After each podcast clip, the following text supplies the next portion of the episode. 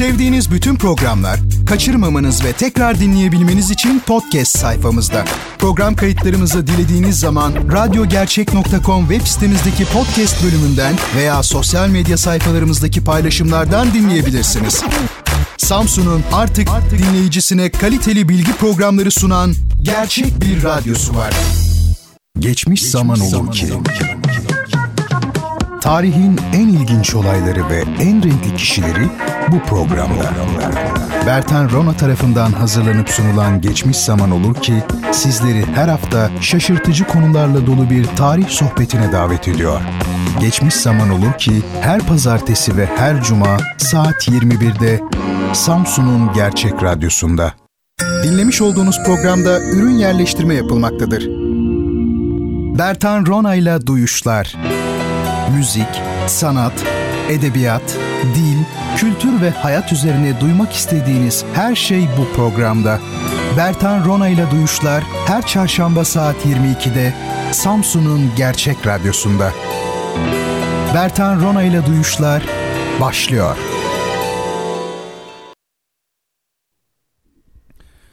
Sevgili dinleyicilerim hepinize iyi geceler diliyorum. Bugün 13 Aralık 2017 Çarşamba. Ee, bir haftayı geride bıraktık ve yine Duyuşlar programında birlikteyiz. Ben Deniz Bertan Rona. Duyuşlar programını sizler için hazırlayıp sunmaktayım. Ee, bildiğiniz üzere ya da artık yeni öğrenenler vardır belki bilmediğiniz üzere, öğreneceğiniz üzere bu programda e, nelerden bahsediyoruz? Müzik, sanat, edebiyat, efendim dille ilgili bazen e, konular üzerinde duruyoruz. E, yine bir felsefi bakış açısıyla bazen konuları toparlamaya çalışıyoruz. Bu şekilde ilerliyoruz aslında. E, programımda çeşitli hediyelerim oluyor. Kitap hediyeleri hep aynı şeyleri hediye ediyorum belki ama kitap kitaptır. E, Bertan Rona benim Twitter hesabım. E, bu, bu program dahilinde yine soracağım bir soru olacak. Onu bilen e, ve daha doğrusu ilk yazan sevgili dinleyicim e, ben Deniz'e ait bir kitaba sahip olacak. Onun dışında e, program içerisinde yararlanmak üzere Instagram'a sizin için bazı fotoğraflar yüklüyorum. Aralarda da yüklemeye devam edeceğim. Ama e, Twitter'dan da bunları takip edebiliyorsunuz. Instagram hesabı olmayan dinleyicilerim için söylüyorum. Bilginiz dahilinde bulunsun. Onun dışında sizler de bana soru sorabilirsiniz. Her türlü e, konuda soracağınız soruları cevaplamaya çalışırım. E, e-mail adresim de yine bertanrona şeklinde bertanrona.gmail.com Twitter'da da Instagram'da da aynı şekilde varım. Şimdi bu gece önce bazı e, soruları cevaplayarak başlayayım madem öyle dedik. E, hafta içerisinde çeşitli sorular sorulabiliyor bana. E, e-mail olarak insanlar yazabiliyor. Bundan memnun oluyorum. Çünkü çok böyle samimi e, sorular oluyor hakikaten. E, ben tabii bir kısmına daha doğrusu neredeyse tamamına yakınına e, yazarak cevap vermeye çalışıyorum ama e, çok yoğun olduğum da bir gerçek. Zaman son derece kıymetli. E, mail yazmak zaman alıyor hakikaten. O nedenle bazılarını da bu programda canlı yayında cevaplamayı tercih ediyorum. Bunun başka avantajları da var tabii. Sözlü iletişim ne de olsa bir başkadır. E, bir bu. Bir de o sorulan soruları buradan cevapladığım zaman e, bütün dinleyicilerim de istifadesine sunmuş oluyoruz aslında. E, o sorudan haberdar oluyorlar ve benim o soruya verdiğim, vereceğim cevabı da dinleme imkanları olmuş oluyor. Şimdi daha fazla uzatmayayım. Bir dinleyicim, adını vermeyeceğim dinleyicimin şöyle bir soru sormuş. Sormuştu bana hafta içinde. Yaşam içinde yolunu bulamamış, kendine ve haliyle insanlara karşı güvenini kaybetmiş birine ne söylerdiniz demiş. E, zor tabii e, böyle bir soruyu aslında cevaplamak. Şimdi ilginç bu soruda tabii ki esas vurgu noktası güvenini kaybetmek gibi geliyor. Yani e, insanlara karşı güvenini kaybetmiş bir insana ne söylerdiniz diye. Ama sorunun başında bir de yolunu bulamamak var. Benim e, ilginçtir. İlgimi evvela o çekti, o kısım çekti. Yani yolunu bulamamak nedir? Hayatta e, yolumuzu bulmamız veya bulmamamız e, neyi ifade eder? E, hatta biraz daha böyle kurcalayalım. Bulmamız gereken bir yol var mı acaba? Değil mi? Bu da ilginç bir soru yani. Mutlaka bir yol bulmalı mıyız mesela? Yol mu çok önemlidir? Yani hedef mi önemli? Hangisi? Bu üzerinde durmak istediğim bir mesele aslında benim. Şimdi şunu çok duymuşsunuzdur. Hani artık böyle çok moda ya böyle şeyler. Önemli olan işte hedef değildir. Önemli olan yoldur. Yani Nişantaşı'nda yoga kursuna gitseniz de bunu duyuyorsunuz artık veya fark etmiyor. Yani Twitter'da e, Muhittin Arabi'den alıntı yaparak bunu böyle tasavvuf sosuyla da insanlar söylüyor. Bu bir sektör tabii onu e, unutmayalım. Hedefi geçelim hani yol e, şey önemlidir. Ben dediğim gibi bundan bir tabaka daha aşağı inmeyi öneriyorum. Yani yol acaba o kadar önemli mi? Hani derler ya usulsüz vusul olmaz. Bu çok doğrudur. Yani vuslata ermek için mutlaka bir usul gereklidir. Bilimlerde metodoloji çok belirleyicidir. Yani sosyal bilimlerde mesela sizin metodolojiniz hangisi? O olmadan e, kesinlikle yolunuzu bulamazsınız o disiplin çerçevesinde. Bunlara amenna derim. E, ama bir taraftan da e, farklı yolların da bizi e, aynı hedefe götürebileceğini kabul etmek lazım. Yani o hedefe bizi götüren yol bir, birden fazla e, olabilir. E, bunu unutmayalım. Şimdi e, bence işte o nedenle yani yol farklıysa yoldan da ziyade o yolu giden kişi önem kazanıyor. E, yol nasıl olursa olsun bozuk olabilir yol, çetrefilli bir yol olabilir, çileli bir yol olabilir. Yol nasıl olursa olsun, ne kadar uzun olursa olsun e, sonuçta götüreceğiniz şey önemlidir. Ne götürüyorsunuz? Ya da gittiğinizde ne bulmayı umuyorsunuz? Bu doğrudan kişinin kendisiyle önemli bir şey. Yani burada esas mesele yine insanın e, kendisidir. O bakımdan hedeften hatta yoldan da önce insanın kendini tanıması bence çok çok önemli. Çünkü e, geçen bölümlerde konuşmuştuk ne diyordu şair? İspanyol bir şair. Önünde bir yol yok. Gittikçe onu sen yapacaksın diyordu. Yani yürüdükçe aslında sen o yolu üretmiş oluyorsun bir taraftan. Benim de eski bir e, sözüm vardır hep söylerim onu. E, gittiğin yol değil sensin diye. Çünkü ne kadar gidersen git ancak kendin kadar gidersin. Gittiğin yol değil sensin. Bu önemli. Önce kendimizi tanıyalım ki ondan sonra hani yol nedir, hayatta yolu bulmak nedir falan filan. Bunlar tabii soyut açıklamalar. Şimdi güvenini kaybetme meselesine gelelim. Esas vurgu noktası. Çok sevgili dinleyicimin yani insanlara karşı güvenini kaybetmiş birine ne söylerdiniz? Ben bazen düşünüyorum e, güvenmek, sevmek, inanmak, ne bileyim beğenmek, bazen işte yalan söylemek, e, ihanet etmek mesela satmak vardı birini satmak filan öldürmek hatta. Şimdi bu, bütün bu e, duyguların ve fiillerin, eylemlerin temelde ben insanın kendisiyle ilgili olduğunu düşünüyorum. Mesela e, kendini sevmeyen bir başkasını sevemez. E, kendine inanmayan başkasına da inanmaz. Kendini beğenmeyen, hiç beğenmeyen başkasını da beğenmez. Onu kıskanır çünkü. Ama kendini beğeniyorsa, kendiyle barışıksa bir başkasını beğenmekte de bir beis görmez. Mesela bir cinayet işlendiğini düşünelim. Tabii ben bunu çok yine böyle felsefi bir e, boyuttan bakarak söylüyorum. Birini yani insan kendini öldürmeden ya da insanlığı öldürmeden, katletmeden aslında bir insanı öldüremez. Ya da daha e, somut bir örnek yalan söylüyorsunuz birine. Aslında kendinize söylüyorsunuz önce o yalanı. Kendinize söylemeden başkasına söyleyemezsiniz. Önce siz. Bir dizi izlemiştim. Dizi mi? Bir, bir dizinin bir bölümüydü yani. Uğur Yücel mi oynuyordu öyle bir şey. Orada bir şey vardı. Adam e, işte ihanete uğruyor arkadaşı tarafından. Ya aslında biraz böyle illegal işler yapıyorlar filan. Arkadaşı da onu işte şey yapıyor. Polise satıyor hani satmak işte. Hani ispiyonluyor filan. O, o tabii öğrenince öbürü tekrar bir yüzleşiyorlar filan. Sen beni değil kendini sattın diyordu. İşte aslında benim bu e, şeye nazariyeme uygun o da. Yani siz kendinizi satmadan arkadaşınızı satamazsınız. Önce kendinizi satmış oluyorsunuz. Dolayısıyla güvenmek de böyledir. Yani İnsan kendine güvendiği zaman ancak başkalarına güvenebilir. Neden? Kendine güvenmek güçle ilgilidir. Mesela şöyle düşünelim. Ee, bir e, genç bir hanım geceleyin e, bir karanlık sokakta yürüsün mesela şimdi. Tabi hani Hollanda'da olsanız problem değil de ama dünyanın pek çok yerinde problem bu maalesef öyle. Utanç verici bir şey ama düşünebiliyor musunuz? Bir insan sokakta gece rahat yürüyemiyor. Yani ondan sonra da medeniyetten bahsediyoruz değil mi? Garip. Şimdi yürürken sokakta mesela arkada ayak sesleri duysa şöyle bir değil mi? Yani korkar yani.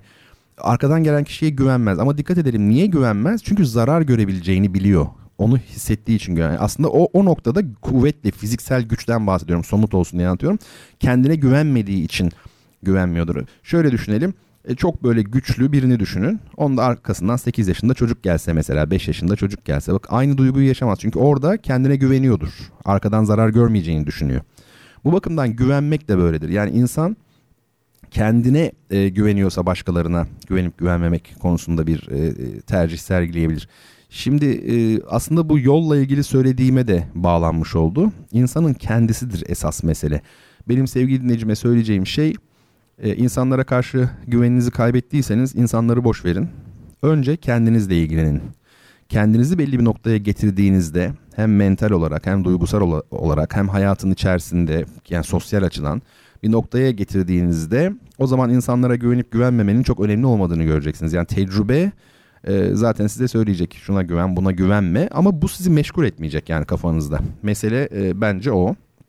Şimdi e, sevgili dinleyicilerimden Büşra Baştaş hanımefendi demiş ki sanat ve estetik için pardon sanat ve estetik niçin var ya da sizce yokluğu düşünülebilecek bir şey mi düşünülecek bir şey mi? Şimdi sanat ve estetik iki yönden görülebilir aslında. Bir tanesi toplumsal açıdan, bir tanesi de bireysel açıdan. Yani içtimai ve ferdi zaviyelerden bakabiliriz. Şimdi toplumsal bakımdan şöyle bir düşünelim. Bu böyle temcit pilavı gibi olmayayım ama çok kısaca söyleyeyim. Aristoteles diyor ki insanların davranışlarının iki sebebi vardır diyor. Bir tanesi fayda temin etmek, bir tanesi salt zevktir diyor. Mesela ayakkabınızı giyiyorsunuz, ayakkabı satın alıyorsunuz, işte bardağı elinize aldınız, bakkala gidip alışveriş yaptınız. Bunlar tabii ki bir fayda ile ilgili yani değil mi bir şey oluyor sonunda. Yani ayakkabısız yürüyemezsiniz mesela ya da bakkaldan işte atıyorum su alacaksınız bir şey. Ama bir de salt zevk söz konusu. Mesela işte e, Yahya Kemal Beyatlı'nın şiirini okuyorsunuz. Orada bir salt bir bedi bir zevk meselesi var. Bu noktada söylenebilecek olan şey şu. Şimdi aç olan insan yani geçim meşgalesi içinde olan kişi hayatını idame ettirmekle e, meşgul kişi elbette ki salt zevk için e, zaman ayıramaz. Yani önce insanın karnını doyurması gerekir öyle değil mi? Daha sonra estetik zevkler, sanatsal zevkler başlar. Bu da gayet tabidir. Tarihte de böyle olmuştur. Yani feodal dönemde değil de sanatın özellikle bugün bildiğimiz anlamda modern sanatın kentleşme sonrası, Rönesans sonrası sanayi kapitalizmi dönemine doğru e, zirve yapmış olması, kendini göstermiş olması aslında bundandır. Neden? Çünkü şehirlerde artı değer üretimi çok fazladır. Artı değer üretimi olduğu için de insan estetik zevklere yönelebilir. Mesela şehirde yaşayan şu an beni dinleyen hemen hemen herkes şehirde yaşıyor eminim. Ee, burada işte değil mi yani bankalar var, evler var, evin kirası var, bir şey var. Yani aslında şöyle bir düşünelim. Ee, hemen hemen hepimiz yarın e, neyle karnımızı doyuracağımız e, konusunda eminiz. Yani sıkıntımız yok. İşte bu noktada zaten işte bedi zevkler, sanatsal zevkler mevzu bahis olabiliyor. Bu açıdan bakıldığında sanat zaten çok uzun bir süre e, tarih boyunca var olmamıştır. Var olmayabilir işte problem değildir bu açıdan. Ama bir de sanatın bireysel açıdan değerlendirilmesi var. O da e, psikolojik bir şey tabii ki. İnsanda güzele olan iştiyak, eğilim, öyle değil mi? Güzelin peşinden gitme temayülü, e, bedi yönü var insanın tabii ki. O bakımdan da e, bu bireysel bir yön. Bu noktada işte mağara resimlerini görüyoruz öyle değil mi? E, o dönemlerde çok kötü durum ne artı değeri yani mağara devrinde o feodal dönemden de belki 10 bin yıl öncesinden bahsediyoruz. Ama insanların içinde bir e, sanat eğilimi var, estetik eğilimi var. Bunları da tabii e, dışa vurulması lazım. Hegel diyordu ki e, böyle giderse bir gün e, sanatın öldüğü, hiç olmadığı, salt bilimin olduğu bir dünya gelecek diyordu. O şunu kastediyordu. Endüstri üretimi biliyorsunuz çoğuldur. Yani bir gömlek mesela arka arka e, binlerce basılır. Ama e, sanayi toplumundan evvel manifaktür yani fabrikasyon o üretimden evvel ne vardı? Terzi bir tane dikiyordu ondan. Sanat budur. Sanat tekildir. Oysa günümüzde kopya edilebiliyor. İşte Hegel'in kastettiği buydu. Yani endüstrinin sanatı öldürmesi, zanaati öldürmesi. Ama biz bir bilim çağına da girmiş olsak, yarın öbür gün uzay çağında yaşıyor olsak emin olun eskisi gibi atölyede çalışan Rönesans ressamları olmayacak belki uzay gemilerinin içinde ama sanat yani güzel üretme eğilimi bir şekilde devam edecek. Hiç fark etmez. Yepyeni formlar, yepyeni araçlar kazanabilir. Bunda bir sıkıntı yok. Esas olan insanın güzellik e, eğilimidir. E, bunu unutmayalım. Şimdi Fatma Zehra hanımefendi dinleyicilerimden demişti ki bu hani şey demiştim ya ben bu neydi onun adı? Leyla ile Mecnun, Kerem ile Aslı işte falan bu Türk edebiyatında bizim e, folklorumuzda var olan e, aşk hikayeleri. Onlarda işte ile bağlacının kullanılmasından bahsetmiştim. Ama Romeo ve Juliet yani and oradaki ve bağlacını söylemiştim. Mukayese etmiştim ve bizdekini daha makbul, daha önde tutmuştum. Çünkü ile bir vasıta, bir birliktelik ilişkisi de gösterir. Bir e, kontakt vardır orada, bir bağ vardır ve tam olarak böyle değildir belki. Fatma Zehra Hanım da demişti ki e, bana hafta içerisinde e, ama orijinal ismi Leyla Vü Mecnun'dur demişti. Tabii ki Vü'dür aslı ona e, hiç şüphe yok. Şimdi burada şöyle bir şey söz konusu. E, şeyler, kültürler komşu kültürlerden aldıkları e, her neyse ona çoğu zaman kendi damgalarını vuruyorlar tabii. Artık bir metafor böyle bir başkalaşım metamorfoz daha doğrusu geçirmiş oluyor.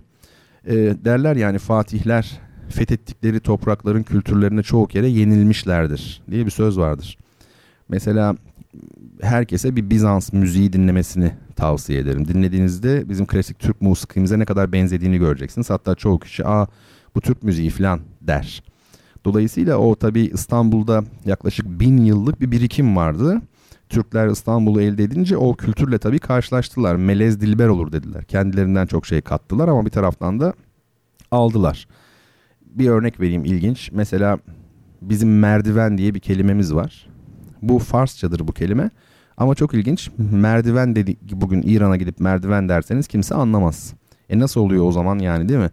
Hem kelime Farsça hem de kimse anlamıyor. Çünkü aslı neverdüban.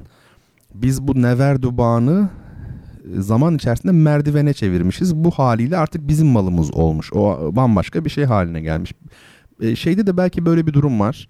E, Anadolu kökenli olanlarda Ferhad ile Şirin, işte Kerem ile Aslı bunlarda hep ile var. Yani Türk aklı öyle diyeyim ileyi tercih etmiş. Leyla ile Mecnun da tabii şeye geldiğinde bizim topraklarımıza belki geldiğinde ya da gelmek demeyelim bizim algılayış biçimimizde Leyla ile Mecnun olmuş. Bizim bir uzun hecemiz hiçbir zaman yoktu tarihte. Sonra Anadolu'ya geldikten sonra Arapların ve Latinlerin etkisiyle bir uzun hece e, edindik. Mesela ne diyelim uzun hece nasıl olsun? E, kemalini, kemalini, kemalini olmuyor mesela. Zamanı gelince zamanı demiyoruz. Uzun hece bu. Sonra ne oluyor? Biz yüzyıllar boyunca bu uzun heceyi Arapçadan ve Latinceden duya duya artık mesela ala diye bir Türkçe kelime vardır ya renk adı ala gözlü yerde mesela. Onu ela yapmışız, uzatmışız. Kurşun mesela kurşuni uzun hece. Bu bizim kendi damgamız. Ee, bu şeyde de ile Türkçe kökenli bir bağlaç tabi. İlişki bildiren. Ve biraz yapıştırma. Ulus Baker bizim önemli düşünürlerimizden bir tanesi. Ulus Baker V'yi hiç kullanmak istemezdi hep ileyi kullanmak isterdi. Yani çünkü evrensel bağıntılılık anlamında felsefi açıdan, din açısından da tevhid anlamında hep ile sanki değil mi daha bağlı e, bir ifade.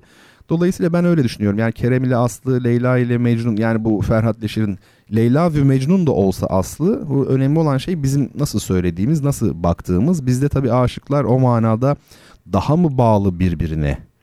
Efendime söyleyeyim Avrupa'daki aşk hikayelerinde e, aşıkların birbirine nasıl bağlandığı bu hani tabii ki edebiyat tarihçileri, filo, e, filoloji bölümlerinde okuyanlar araştırsınlar bu konuyu. Bu bir doktora tezi konusudur. E, kabaca e, Fatma Zehra Hanım'a e, bu şekilde cevap vereyim. Yani benim tabii kastettiğim bizdeki söylenişi ve algılanışı daha doğrusu. Şimdi e, biraz şeyden bahsedeceğim. Instagram'ı hazır hazırlayın. Dört tane ilk dört fotoğrafı Instagram'a gönderdim. E, şeyden de Twitter'dan da bakabilirsiniz. Bunlar benim bizzat çektiğim yani şeyler, fotoğraflar. E, ilginç yani Gustave Flaubert Fransız romancı bir gün sormuşlar siz bu kadar muhteşem bir Fransızcanız var nasıl oluyor bu diye. E çok normal demiş ben her sabah kalktığımda Fransız Medeni Kanunu'nu okurum demiş 15 dakika. Yani düşünebiliyor musunuz Fransız Medeni Kanunu artık nasıl bir dille yazıldıysa e, Gustave Flaubert bile onu okuyarak Fransızcasını geliştirmeye çalışıyor. E, biz tabii bizde tabii hukuk metinleri ne halde korkunç. Bunu hukukçu arkadaşlarımdan biliyorum. Kendi okuduğum bazı metinlerden biliyorum. Ama ilginç bir şey biz hatalı bile olsa birbirimizi anlayabilme gibi bir yeteneğe sahibiz artık yani. Hatalı konuşuyoruz mesela karşılıklı ama herkes birbirini anlıyor. Yani bu, bu bence şey ciddi bir problem. Şimdi e, şey yapalım. Benim Instagram'a yüklediğim fotoğrafları açabilirseniz eğer oradan birkaç şey göstereceğim size. Çok da önemli değil. Zaten telaffuz edeceğim bunları. İstanbul'da metroda çektiğim bir fotoğraf. Ee, ilki dikkat hareket işareti verildiği zaman kapılar kapanır diyor. Şimdi bu şey yumuşak bir örnekten soft örneklerden hard örneklere doğru gideceğim. Şimdi dikkatten sonra hiçbir ünlem işareti, bir virgül, ayraç hiçbir şey yok. Ayırma yani yok. Değil mi? Dikkat. Mesela bir ünlem olsa ne güzel olur. Dikkat hareket işareti verildiği gibi bir şey olmuş. Dikkat hareket hemen başlıyor ve cümleyi de çok kötü bölmüşler. Şöyle olmuş. Dikkat hareket işareti verildiği zaman kapılar kapanır gibi bir şey olmuş. Mesela bu güzel yazılabilir ama bizim için tabii çok lüks böyle bir şey. Bakın şimdi ikinci fotoğraf. Burada bir hastanenin içinden çektim ben bunu. Diyor ki yaşlı, engelli ve hamile bayanların oturma yerleri. Şimdi ben burada şunu anlıyorum. Hangi kadınlar oturabilirmiş buraya? Yaşlı kadınlar, engelli kadınlar ve hamile kadınlar. Çünkü ne diyor? Yaşlı, engelli ve hamile bayanların oturma yerleri diyor. Aslında ne demek istiyor? Şunu demek istiyor. Yaşlıların, engellilerin ve hamile kadınların. Yani yaşlılık ve engellilik orada kadınların sıfatı değil aslında. Ama problem değil. Herkes anlıyor bunu. İşte ben o kısmındayım işin aslında. Büyüleyici bir şey. Başka bir örnek. Bakın gittikçe dedim ya sertleşiyor örnekler. Bay ücretsiz tuvaletler. Yani ücretsiz erkek tuvaletleri falan demek lazım belki de. Bay ücretsiz tuvaletler. Muhteşem bay ücretsiz tuvaletler gibi bir örnek. Şimdi birkaç bölüm sonra bir müzik arasından sonra daha detaylı dille ilgili birkaç örnek vereceğim. Bu da yine benim çektiğim bir fotoğraf. Üç katlı sahibinden kiralık mağaza. Yani sahibinden kiralık 3 katlı mağaza demek istiyor. Yani 3 katlı olan mağaza ama böyle yazılırsa 3 katlı sahibinden kiralık mağaza. Yani bu mağazanın sahibi 3 katlı gibi oluyor. Nasıl oluyorsa 3 katlı sahibinden. Kiralık mağaza. Bunlar enteresan örnekler. Dediğim gibi daha korkunç olan şey bizim bunu anlayabilmemiz. Mesele e, bu. Yani kendimizi ifade edemiyoruz. Ama edemediğimizi fark edip hemen anlıyoruz. Efendim şimdi bir müzik arası vereceğim dediğim gibi bu müzik arasında size önce bu çalacağım kompozisyonun ne olduğunu e, söyleyeyim. Bu bir barkarol. Barkarol bir müzik formu. Hani nasıl edebiyatta gazel başka bir şeydir öyle değil mi? Kaside başka bir şeydir ya da roman başka bir şeydir.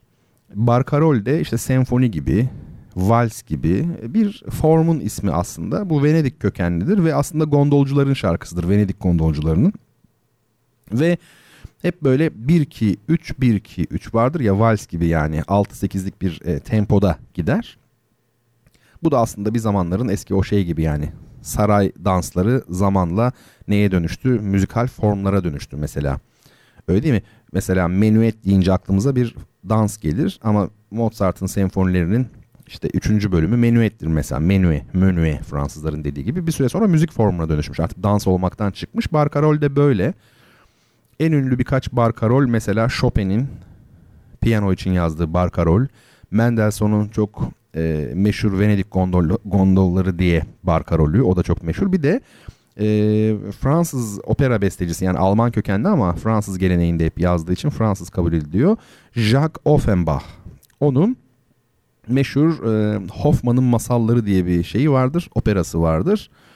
Oradan ünlü bir barkarol dinleyince belki tanırsınız bu klasik müziğin, klasik batı müziğinin en ünlü eserlerinden bir tanesi denilebilir en azından opera edebiyatı için.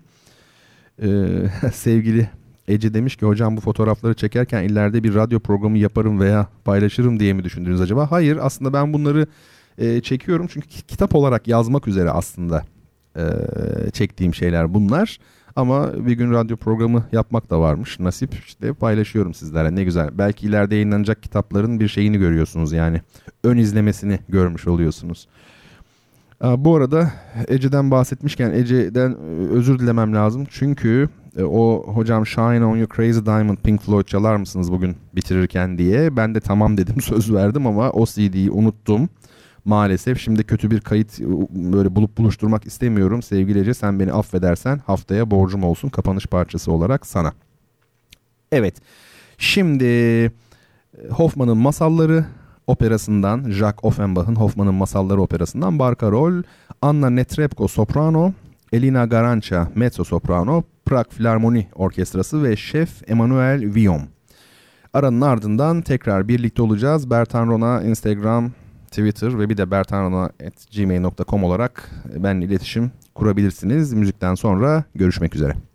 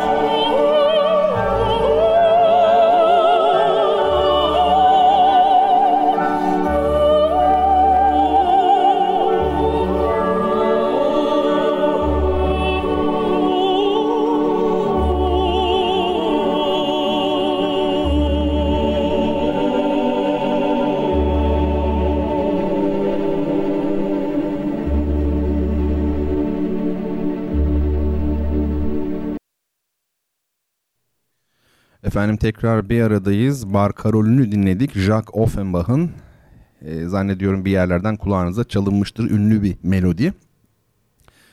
E, Emre Bey şöyle sormuş. İyi akşamlar Bertan Bey. Bayan kelimesinin kullanılması yanlış mıdır? Şimdi tabii yanlış mıdır derken neyi anladığımıza bağlı. Kelimenin kendisi yanlış türetilmiş bir kelimedir.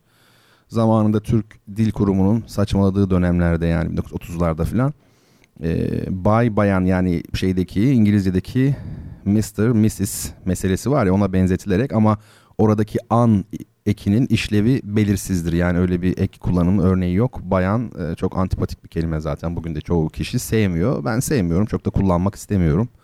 hanım daha güzel geliyor e, bana. Kadın olabilir fark etmez ama yani ne bileyim yanlış bir kelime yani aslında. Ama dediğim gibi dil e, doğru ve yanlışın üstünde bir şeydir. Kullandığımız çok beğendiğimiz ne kelimeler var ki bir zamanlar yanlıştı mesela. İzlemek yanlıştı. Yanlış ama yerleşti. Seyretmek çok mu doğru? Yani fiili tam olarak aslında seyretmek de karşılamıyor. Yani o bakımdan ben hep şunu söylüyorum. Bazı arkadaşlarımız böyle Arapça çok kök dildir zannediyor. Hayır Arapça dünyanın en kozmopolit dillerinden bir tanesidir. Çok fazla yabancı kelime vardır Arapçanın içinde. O yüzden Arapça olmuş zaten. Türkçe de öyle. Yabancı kelime kötü bir şey değildir. Dilin içerisinde yabancı kelime olması onun zengin olduğunu gösterir. İmparatorluk dili olmak demektir bu. Şimdi mesela neymiş? Türkçe sözlükte çok fazla yabancı kelime varmış. Var ama bir de onların frekansı var. Ne kadar sıklıkla bir kullandığınız var ornitorenk diye kelime geçiyor. Şeyde bir hayvan ismi tabii işte sözlükte. En son ne zaman mesela ornitorenk dediniz? Dolayısıyla bunu düşünmek e, gerekir. Şimdi sevgili dinleyicilerim e, bir 10 tane fotoğraf daha yükledim sizler için.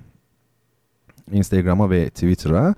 Şimdi bu fotoğraflardan birincisi e, bir şeyle ilgili, bir afişle ilgili sizlerin de gördüğü e, üzere.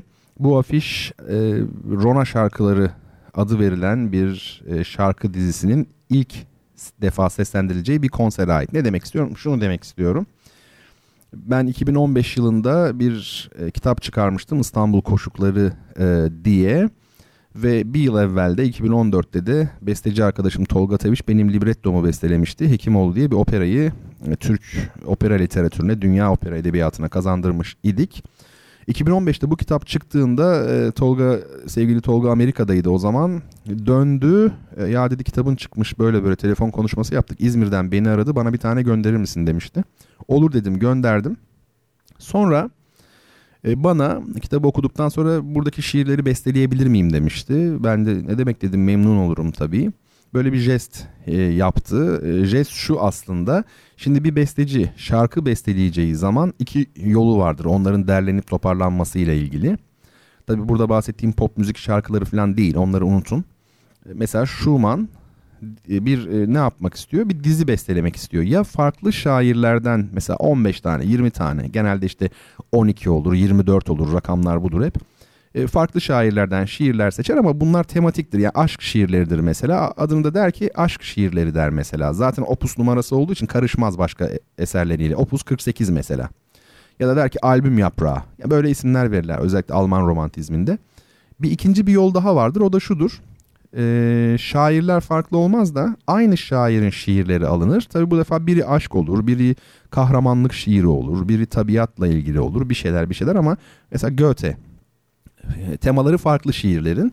Fakat şair aynı. Ona da şöyle isim verilir. İşte Göte liitleri yani Göte şiirleri ya da Mörike şiirleri, Heine şi şey şarkıları pardon mesela. Değil mi? Heine şarkıları, Mörike şarkıları, Göte şarkıları diye eserleri var. Schumann'ın çok, Schubert'in çok, Wolf'ün çok. Tolga da sağ olsun sevgili Tolga böyle bir jest yaparak bana bu şarkı dizisinin ismini Rona şarkıları olarak belirlemiş. Ee, o zaman söylemişti bana ve nihayet bunun e, premier vakti geldi. İlk defa seslendirilecek. Ankara'dan beni dinleyen dinleyicilerim varsa artık internet olduğu için her yerden herkes birbirini dinleyebiliyor. E, 19 Aralık'ta e, olacak. Bu saat 20.30 diye kalmış aklımda. Ben Deniz'de tabii premierde kısmetse bulunacağım. Orada sadece e, Tolga Taviş'in eserleri değil, Turgay Erdener'in, Muammer Sun'un ve Hasan Uçarsu'nun e, şarkıları da seslendirilecek. Piyano eşlikli dört tane solist var. Soprano, mezzo soprano işte ve bariton yanılmıyorsam. E, büyük besteciler bunlar söylediğim isimler Türkiye'nin önemli bestecileri. Burada hem kayıt yapılacak o gece hem de ilk seslendirilmesi gerçekleştirilmiş olacak. Ben de tabii e, heyecanlıyım bu konuda biraz. Kendi şiirlerimi tabii dinledim Tolga sağ olsun yazdıkça bana gönderdi ama insan kendi yazdığı şiirleri şarkı olarak duyduğunda e, gerçekten enteresan oluyor. Şimdi size bir kitap tanıtayım. E, bu kitabı bulamazsınız kolay kolay. Belki nadir kitaptan falan bulabilirsiniz. Kitabın adı şöyle. Bilim kurgu sinemasında Cyberpunk. E, Oğuzhan Ersümer'in kitabı. Neden bulamazsınız? Çünkü bu kitap 9 Eylül Üniversitesi Güzel Sanatlar Enstitüsü tarafından basılmış bir kitap. O yayınlarında yani 9 Eylül Üniversitesi Güzel Sanatlar Enstitüsü yayınları Ocak 2006. Ben de o tarihte orada işte e, hocaydım yani öğrenciliğim bitmek üzereydi. Yani yüksek lisans bitmişti ve şey artık yani okulda hocalık yapıyordum. Ve bizim bu hani bunları sattıkları yer hemen bizim binaya yakındı. Ben de almıştım e, bu Oğuzhan Her Oğuzhan Ersümer beyefendi de orada hoca yanlış e, hatırlamıyorsam. E, onun da fotoğrafını görebilirsiniz. Yüklediğim fotoğraflar içerisinde kapağını görebilirsiniz. Şöyle yazmış arkasında. Bir okuyayım size onu. 80'lerin başında bilim kurgu edebiyatı alt türü olarak ortaya çıkan siberpunk, küreselleşme, bilgisayarlaşma ve internetin getirdiği yeni açılımların insan üzerinde yarattığı etkilerden yola çıkarak teknolojiyle bütünleşen bir alt kültür çerçevesinde ileri sanayi toplumları imgeleminin özel bir dönemini yansıtır. Escape from New York, Blade Runner, Akira, Hardware, Johnny Mnemonic, Ghost in the Shell, Strange Days, Hackers, Nirvana, Webmaster, The Matrix, Avalon. Eğer bu filmlerden herhangi birini izlediyseniz az ya da çok Cyberpunk ile karşılaşmışsınız demektir. Bu çalışma bunun nedenlerini daha doğru bir deyişle Cyberpunk etkisi taşıyan filmlerin ayırt edici özelliklerini araştırıyor. Bedenin teknolojik istilası, insan doğasının evrim düzeyinde yeniden tanımlanması, hem sert, dışa dönük agresif iktidar kurumları karşısında pozisyon alıp savaşan hem de öz tahribata, kaybetmeye, parlayıp sönen kısa bir yaşama, içe kapanmaya yönelen insanın tuhaflıkları, seks, uyuşturucu, teknolojiye karşı hacker tutumu ve rock and roll. Bütün bunlara ek olarak bilim kurgu edebiyatı ve sinema ile ilgileniyorsanız bu kitap sizi ilgilendiriyor demiş yayın evi arka tarafta. E, ilginç bir kitap. E, tabii bu aslında akademik bir çalışmanın bence kitaplaştırılmış hali. Ama e, bu konulara ilgi duyanlar edinip okuyabilirler. Şimdi gelelim yeni fotoğraflarımıza. E, Türkçenin sorunları diyelim. E, devam edelim e, buna. Bu arada Mahlika e, nickname ile yazan çok değerli dinleyicim e, adı da olabilir tabii ben buradan o şansım yok anlayamıyorum ama iyi yayınlar efendim demiş teşekkür ederim. Ben de bu hafta biraz okudum. Dediğiniz gibi eski Türk edebiyatının klasik döneminde Anadolu'da eser veren şairler ileyi tercih etmiş. Daha erken dönem metinlerinde yani 15. yüzyıl gibi Farisi etkisi söz konusu olduğundan ekseriya vü demişler, hürmetler demişler. Bil mukabele sevgi saygı bizden doğrudur dedim ya yani tam olarak biraz şey çalışmak lazım kütüphanede bu konuda. Ee, orada önemli olan şey tabii yani bir tanesinin sadece ilgisiz iki varlığı bir araya getirmesi öbürünün belki daha bağlantılı ki bu söylediğim de araştırılmaya muhtaç tabii o da ayrı bir mesele. Şimdi e, bizim dilimizde biliyorsunuz yani bu lisede falan ortaokulda hep bizlere öğretilen bir şey belirtisiz isim e, tamlamaları var. Belirtili olanlar var tabii. Mesela işte ağaç yaprağı belirtisiz isim tamlaması, ağacın yaprağı olursa belirtili isim tamlaması falan filan hepimizin bildiği şeyler bunlar. Şimdi bu belirtisiz isim tamlamalarında mesela ağaç yaprağı gibi tamlamalarda bazen kısaltma düşüncesiyle bu iyelik eki atılır. Yani mesela sizin Kadıköy olarak bildiğiniz şey aslında Kadıköy'üdür. Kadıköy'ü. Ne olmuş zamanla? Ü düşmüş Kadıköy olmuş. Yahya Kemal'in şiirlerinde geçer ya Erenköy'ünde bahar. Erenköy aslında yani Erenköy'ü. Mesela Topkapısı ne olmuş? Topkapı olmuş. Ee, bazen de şöyle söyleyeyim. E, iyilik eki şöyle atılır. Mesela taş bebek aslında taş bebeği. Taş bebek olmuş. Derebeyi derebey olmuş. Bu kısma bu şekilde olana eksiz tamlama diyorlar. Tabii dil bilgisi dersi yapacak değiliz. Ben başka bir yere geleceğim. Ee, şimdi Türkçe'de belirtili isim tamlamasından belirtisize doğru oradan da eksiz isim tamlamasına doğru bir eğilim var, bir gidiş var. Mesela Kadının köyü, Kadı köyü, Kadıköy. Kadıköy yani Kadı dediğim o şey. Efendime söyleyeyim. Tabii bunda bu yalınç, yani sadeleştirme denilen eğilimin de etkisi var. Özgeçmiş diyorsunuz mesela. Özgeçmişi olması lazım. Toplum bilimi yerine toplum bilim diyoruz. Böyle böyle gidiyor. Bunlar dilin tercihleri olabilir. Fakat esas geleceğin nokta bir de bizim dilimizde çok tehlikeli bir mesele var. Son son 10 yıllarda görülen bir mesele. O da şöyle İngilizcenin etkisiyle tamlayanın sıfat gibi algılanması.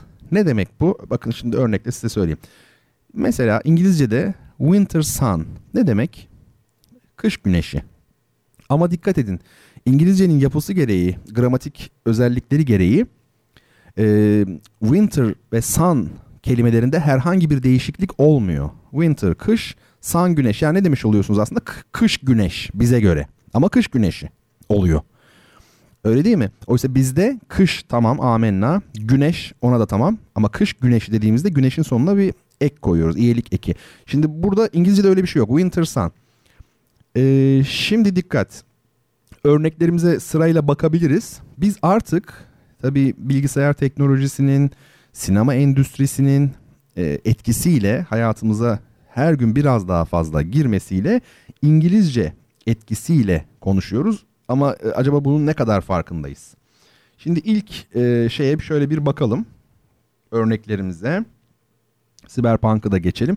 Bakın bu operanın içerisinden bir opera binasının içerisinden çektiğim bir fotoğraf. Ne diyor? Mercimek çorba.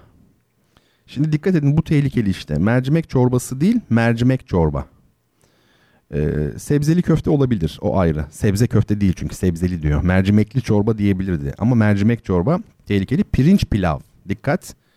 Pirinç pilav işte tam söylediğim şey. Yani İngilizce gibi bakın ek yok. Öyle değil mi? Yani e, şimdi mesela bir sonraki fotoğrafta ne diyor? Bu da İzmir'de şeyde çektiğim bir fotoğraf. Feribotta. Can yelek. Dikkat dikkat dikkat. Çok çok tehlikeli. Yani çok tehlikeli derken bakın bir dile yabancı kelime girebilir.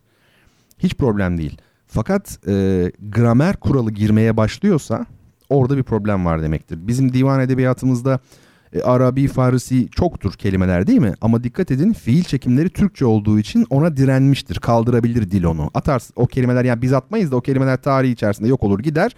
Dilin e, iskeleti kalır. Fiil çekimleri şunlar bunlar sentaks. Ama şimdi yabancı gramer kuralının yerleşmeye başlaması e, sıkıntılı yani. Can yelek, can yeleği yerine öbürü daha da beter alttaki çocuk can yelek. Yani çocuk can yelek. Bir sonraki resim ne diyor? İade ve değişim işlemleri çocuk kasadan yapılmak. Dikkat işte bakın söylediğim şey. Çocuk kasa. İngilizce düşünülüyor yani. Winter sun. Çocuk kasa. Kış güneş. Bakın şimdi yine bir otobüs yolculuğu sırasında önümüzdeki hani oluyor küçük monitör bir ekran oluyor. Oradan müzik filan sinema film izliyorsunuz. Klasik batı müzik. Türk halk müzik. Türk sanat müzik. Nasıl? Müziği değil. Klasik batı müziği değil. Türk halk müziği değil. Türk sanat müziği değil. Sonlar hep müzik. Bu da aynı mesele. Bakın bir örnek daha. Bu bir marka. Gördüğünüz gibi bir çekirdek satıyor bu ay, ay çiçeği. Altta şöyle yazıyor. Ay çekirdek. Çok güzel değil mi? Ay çekirdek. Ay çekirdeği yerine ay çekirdek denmiş. Ve bu en büyüleyici örnek. Bu da yine kendi çektiğim bir fotoğraf. Bakın burada kalabalık pek çok şey var bu fotoğrafta. Ama en üstte ne yazıyor? Güneş gözlük. Yani sunglasses. E, güneş gözlüğü değil, güneş gözlük. Bu e, problem. Ama şöyle de bir şey var. Bu bir, bir taraftan da kaçınılmaz bir şey. Onu da söyleyeyim. Ben dil tutucusu bir insan değilim. E, çünkü günümüz öyle bir e, çağ ki bugün. Yani bu kadar internette dünyayı takip ediyorken e, kaçınılmak çok çok zor. İngilizcenin etkilerini tabii ki yaşarsın yani çünkü o zaman yani film izlememen lazım hiç yani. O bakımdan dünya çok ilginç yerlere e, gidecek. Tek bir millet olacak. Belki demiyorum. Mutlaka öyle olacak. Yani bu kaçınılmaz bir şey. Biz bunu istesek de istemesek de böyle olacak. Tabii hani o gün geldiğinde bu tek milleti oluşturan parçalara baktığımızda bir kısmının kö- öbürünün kölesi olması da ayrı bir dava yani de. Ama bu bence kaçınılamaz. Yine de bu gibi tehlikeli konulara karşı tedbir almakta da e, fayda olduğu kanaatindeyim. Efendim şimdi e, Benjamin Britten diye bir besteci duydunuz mu? Hiç bilmiyorum. Benjamin Britten İngiliz bestecilerin en önemlilerinden biri. 1913-1976 yılları arasında yaşamış. Öyle kalmış aklımda. Çok özgün bir e, besteci. İngilizler deyince hani nedense böyle değil? Müzik gelmez aklımıza. Tiyatro gelir özellikle. Edebiyat gelir. Tiyatro demeyeyim de dram sanatı gelir. Edebiyat gelir. E, ama aslında iyi bestecileri vardır. Purcell mesela barok dönemde önemli bir besteci ya da Elgar e, romantik dönemin ünlü bestecisi. Vaughan Williams daha yenilerden ve Benjamin Britten. Tabi sonrası da var ama Britten 20. yüzyıla o anlamda damga vurmuş bir besteci. E, tenor Peter Pears ile yakın arkadaştır İngiliz Peter Pears ile. Bu Sovyetler Birliği müzisyenlerinin mesela violonselci Rostropovich gibi, e, piyanist Richter gibi büyük e, müzisyenlerin 1960-61 yıllarında Londra çıkarması vardır. Yani o dönemde Sovyetler Birliği'nden dışarı çıkmak öyle kolay değil tabii izin verilmiyor ama bu isimler çok dünya çapında müzisyenler olduğu için Rostropovich ile Richter Londra'da konser veriyorlar. Orada tabii e, yanlarında Rostropovich'in eşi soprano Vişnevskaya var. Galina Vişnevskaya beraber arkadaş oluyorlar. Fotoğrafları vardır hatta Benjamin Britten'ın arabasında 1961 yılında. Rostropovich'le de yakın arkadaştır o açıdan Britten. Ve Haydn'ın e, violonsel konçertolarına biri do majör biri re majör olan violonsel konçertolarına yazdığı iki tane kadans vardır Benjamin Britten'ın. Yani Rostropovich istediği için yazmıştır. O kadanslar da ünlü. Şimdi Benjamin Britten'ın Peter Grimes diye bir operası var. Onun içerisinden interlütler vardır. Dört parça müzik bunlar. Ben konferanslarımda onların analizini çok yaptım. Çünkü deniz kavramı benim hep ilgimi çekiyor. Şimdi programımızın ilerleyen dakikalarında Yahya Kemal ve deniz üzerine de biraz konuşmak istiyorum. Bir de geçenlerde bir Twitter'da bir tweet attım. Yazdım veya neyse. E, Atlas Okyanusu'nu anlamak her şeyi anlamak olacaktır diye. Bu ne demektir? Bunun üzerine de konuşacağız. O bakımdan interlütler konuyla ilgi arz etmektedir. E, en son resim bu paylaştığım fotoğraflardan. Bu şimdi çalacağımız müziğin içinde bulunduğu CD. Kapağı o. Benjamin Britten'ın Opus 13 e, Re majör piyano konçertosundan Vals ikinci bölüm Vals. Bakın dans bu da aslında Vals ama piyano konçertosunda konmuş işte söylediğim mesele oydu.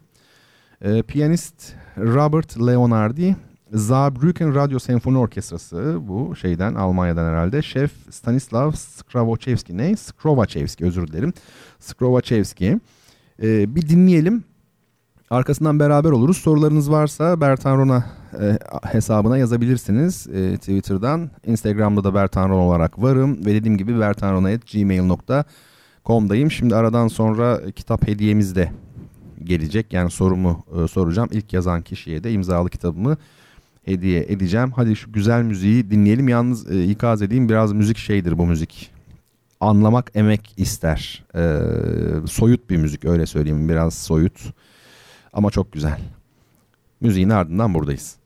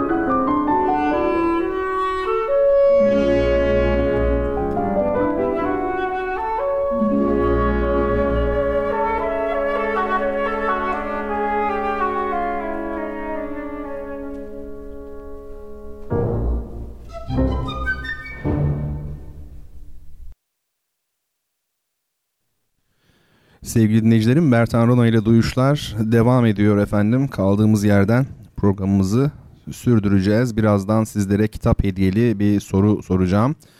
Ee, bu soruyu ilk cevaplayan dinleyicim bendenize ait imzalı bir kitap kazanmış olacak. Ee, Twitter'da Bertan Rona hesabındayım. Oraya mention olarak yazabilirsiniz. Sorularınızı da iletebilirsiniz. Efendim şimdi öncelikle bir dinleyicimin sorusunu cevaplayayım. Ondan sonra devam edelim. Sayın Bertan Rona müziği anlamaktan bahsettiğiniz yayında. Bu ne şekilde olur? Klasik batı müziği dediğimiz türü nasıl dinlemeliyiz? Özellikle önerebileceğiniz bir kitap var mı? Çok teşekkürler şimdiden demiş. Ben teşekkür ediyorum e, güzel sorunuz için. Şimdi öncelikle tabii kitaptan ziyade e, bol bol dinlemek e, gerekir. O e, zevki alabilmek için. E, insan bazı şeyleri duyumsar, bazı şeyleri algılar, bazılarını da anlar. Bunlar tabii farklı şeyler. Sonuçta klasik müziği hiç bilmeyen, tanımayan, sevmeyen bir kişiye siz e, Mozart'ın 40. senfonisini dinlettiğinizde o kişi de sizinle aynı şeyi duyuyor aslında. Yani sesler, mesler her şey aynı değil mi? Onu anlamlandıran e, bizim düşüncemiz, algımız, tecrübemiz, zevkimiz. Dolayısıyla bolca e, müzik dinlemek gerekir. Mozart'la başlanabilir mesela. Neden Mozart'la? Çünkü Mozart anlaması en kolay olan kompozitörlerden biridir. Şimdi tarih ilerledikçe e, müzikte somut anlatım yerini soyut anlatıma bırakmış. Bu da kaçınılmaz bir şey. Ne demek bu? Şimdi siz mesela 16. yüzyılda 17. yüzyılda e, yapılmış bir tabloya baktığınızda daha somut, daha anlaşılır bir şeyler görüyorsunuz. Öyle değil mi? Yani figüratif bir resim görüyorsunuz mesela. Ama 20. yüzyıla geldiğimizde bugünlere baktığımızda çok daha soyut çalışmalar var değil mi? Hani modern sanat denilen artık içinde bir figür göremediğimiz tablolar var. Çok daha ilerisi de var da onlar için mevzu bahis etmiyorum. İşte bu durum soyutlaşma eğilimi müzikte de var. Mesela az önce dinlediğiniz eser bir piyano konçertosu. Yani bizim bildiğimiz o klasik müzik dediğimiz ekolün 19. Şey, özür dilerim 20. yüzyıldaki devamı aslında. Bu konçertonun tarihi 1960'lar filandır. 3 aşağı 5 yukarı 50'ler 60'lar. Ama bakın dikkat edin bir hafif böyle bir uyumsuz gelen bir terslik olan değil mi öyle öyle diyeyim sesler var içerisinde. Aslında onlar uyumsuz değil. Onlar çok lezzetli sesler ama o konuda tecrübe sahibi olmak bir e, beğeni kesbetmek lazım. Bu da dinleyerek oluyor. E, atıyorum şimdi mesela kural gereği do mi sol diye bir akor varsa mesela orada do mi sol yerine do mi sol diyez yapmış. Biraz zorlamış mesela onu. Orada bir hafif uyumsuzluk var ama orada bir işte lezzet var o uyumsuzluktan kaynaklanan. E peki bunu kim yapabilir? Artık o do mi solü çok fazla dinlemiş adam do mi sol diyezden zevk alabilir. Çünkü onu onunla kıyaslamış oluyor farkında olmadan. O bakımdan önce Mozart'la belki başlayıp e, arkasından Chopin olabilir, Tchaikovsky olabilir. Böyle renkli bestecileri dinleyip Mozart, biraz piyano müziği olarak Chopin, sonra Tchaikovsky dinlemek. Ondan sonra da 20. yüzyıl bestecilerine e, gelmek lazım. Onun dışında şöyle söyleyeyim yani kitap olarak da tabii ki destekleyici okumalar çok yararlıdır. O bakımdan güzel söylemişsiniz. Hani bir kitap var mı diye var tabii. Sidney Finkelstein'ın ki geçtiğimiz bölümlerde ya tavsiye ettim bunu ya tanıttım mı bilmiyorum. Sidney Finkelstein'ın e, Müzik Neyi Anlatır diye bir kitabı var. İnce bir kitap böyle yaklaşık 100-150 150 yoktur bile. Müzik Neyi Anlatır? Sidney Finkelstein. Onu tavsiye ederim. O çok böyle e, teknik terimlerle değil müziğin toplumsal hayattaki yeri Avrupa'da ne oldu da Mozart'tan Beethoven'a geçildi. Hani Beethoven'ın Mozart'tan farkı nedir yaşadığı dönem itibariyle filan. E, bunları anlatır. E, o açıdan e, istifadeye şayandır. Yani öyle söyleyeyim. Şimdi biraz Yahya Kemal üzerine konuşacağım. Daha doğrusu Yahya Kemal'den ziyade e, Yahya Kemal ve deniz üzerine biraz e, e kelam etmek istiyorum. Yahya Kemal'de deniz kavramı çok fazladır. Sıklıkla yer bulmuştur. Onun poetikası e, dahilinde. Şimdi bir fotoğraf olarak bakarsanız yüklediğim fotoğraflardan ilkine işte o kitap meşhur biliyorsunuz. İstanbul Fetih Cemiyeti tarafından yayınlanmış olan Yahya Kemal Külliyatı'nın en önemli parçası belki de kendi gök kubbemiz. Ee, çok tabii ben Türkçenin anayasası hani Cemal Süreyya diyor ya şey için Fazıl Üstün Dağlarca'nın çocuk ve Allah'ı için ne diyor? Türkçenin Anayasası diyor. Ben de bu kitap için Türkçenin kullanım kılavuzu diyorum. Yani bundan daha iyi bir Türkçe bence görülmedi, işitilmedi. Osmanlı zaten 1922'de belki yıkıldı ama tarih sahnesinden çekilmesi, tam olarak çekilmesi bence Yahya Kemal'in vefatıdır. Yani Osmanlı Yahya Kemal ile bitmiştir bana göre. O da bir kapanışını vermiş bu olağanüstü eserle bir klasik artık yani. Ee, şimdi e, şöyle fotoğraflardan bir sonrakinde kendi Gök Kubbemiz kitabından sonraki fotoğrafta bakın bir harita var. O haritaya şöyle bakmanızı öneririm. Özellikle yükledim ben o haritayı. Ne o harita? Osmanlı haritası bildiğimiz ama biraz özelliği var. Biraz yukarıdan daha uzaktan bakılıyor. Yani hafif Atlas Okyanusu falan da görülüyor. Ee, orada Akdeniz havzası hani deriz ya Akdeniz bir Türk gölü olmuştur falan. Zaten sıkıntı işte göl e, kelimesinde. Yani göl kavramında daha doğrusu. Şimdi e, duymuşsunuzdur Necip Fazıl Kısaküre'in bir sözü vardır. Abdülhamid'i anlamak her şeyi anlamak olacaktır diye. Ben de buna nazire olarak şöyle demiştim. Geçtiğimiz birkaç hafta içinde yani birkaç gün içinde e, Atlas Okyanusu'nu anlamak her şeyi anlamak olacaktır. Tabii zor bir cümle bu, soyut. Ne demek istiyorum? Şunu demek istiyorum. Osmanlı'nın en büyük handikapı okyanusa kıyısının olmamasıydı. Ee, Osmanlı Asya tipi üretim tarzı üzerine şekillenmiş. Tam olarak olmasa bile o tarz üzerine şekillenmiş bir imparatorluktu. Dolayısıyla Osmanlı'daki ekonomik gelişmeler Avrupa'daki gibi cereyan etmedi. Osmanlı e, Akdeniz havzasına bir anlamda e, kapalı kalmış oldu ve Avrupa'yı batıya doğru ittirdi iyice. Klasik bu yani e, batı yani Katolik medeniyetini diyeyim batıya doğru ittirdi. Bu tabi coğrafi keşifleri de hızlandırmış oldu. Yani Osmanlı baskısıyla iyice batıya sıkışmış oldu Avrupalılar. Ama bu onların önünü açtı aslında. Çünkü e, okyanus aşırı bir takım hareketler söz konusu olduğu. Ee, Avrupa'nın daha doğrusu dünyanın o dönemde en ileri ülkelerini dikkat edin. Önce Portekiz değil mi 14. yüzyılda. 15. yüzyılda işte İspanya, sonra İngiltere, Amerika filan. Bakın dikkat edin hepsi Atlas Okyanusu'yla e, ilgili ülkeler. Oraya kıyısı olan ülkeler zaten Portekiz'in başlıca limanı Porto. Yani kapı demek ve liman demek tabii ki. Değil mi? Porto ne demek o işte. Efendime söyleyeyim e, İngiltere emperyal bir ülke Amerika. Şimdi bu coğrafi keşifler döneminde en uzağa gidenler kim oldular? mühendisliği en iyi olanlar, hesabı en iyi yapanlar, en iyi gemiciler, en zengin tüccarlar bunlar gidebildi. Dikkat edin 1492 yılında yani Fatih Sultan Mehmet 1453'te İstanbul'u fethettikten sonra 1492 hangi padişah dönemi oluyor? Ee, değil mi yani ikinci Bayezid olabilir bir yani. O döneme baktığımızda biz İstanbul'u belki aldık ama 1492'de Avrupalı Amerika'yı keşfetmişti. Bakın gittiği yerin uzaklığına bir dikkat edin. Ya da biz işte Preveze Deniz Savaşı falan dönemlerinde zafer kazandığımız için mutlu olduğumuz dönemlerde Magellan dünyanın etrafını dolaşıyordu. Dolayısıyla en uzağa en güçlü olanlar gittiler aslında. Ve bugün Amerika bir ülkeyi işgal ediyor. Irak'ı işte yaptıkları ortada ve kendi ülkesinde güven içerisinde oturabiliyor.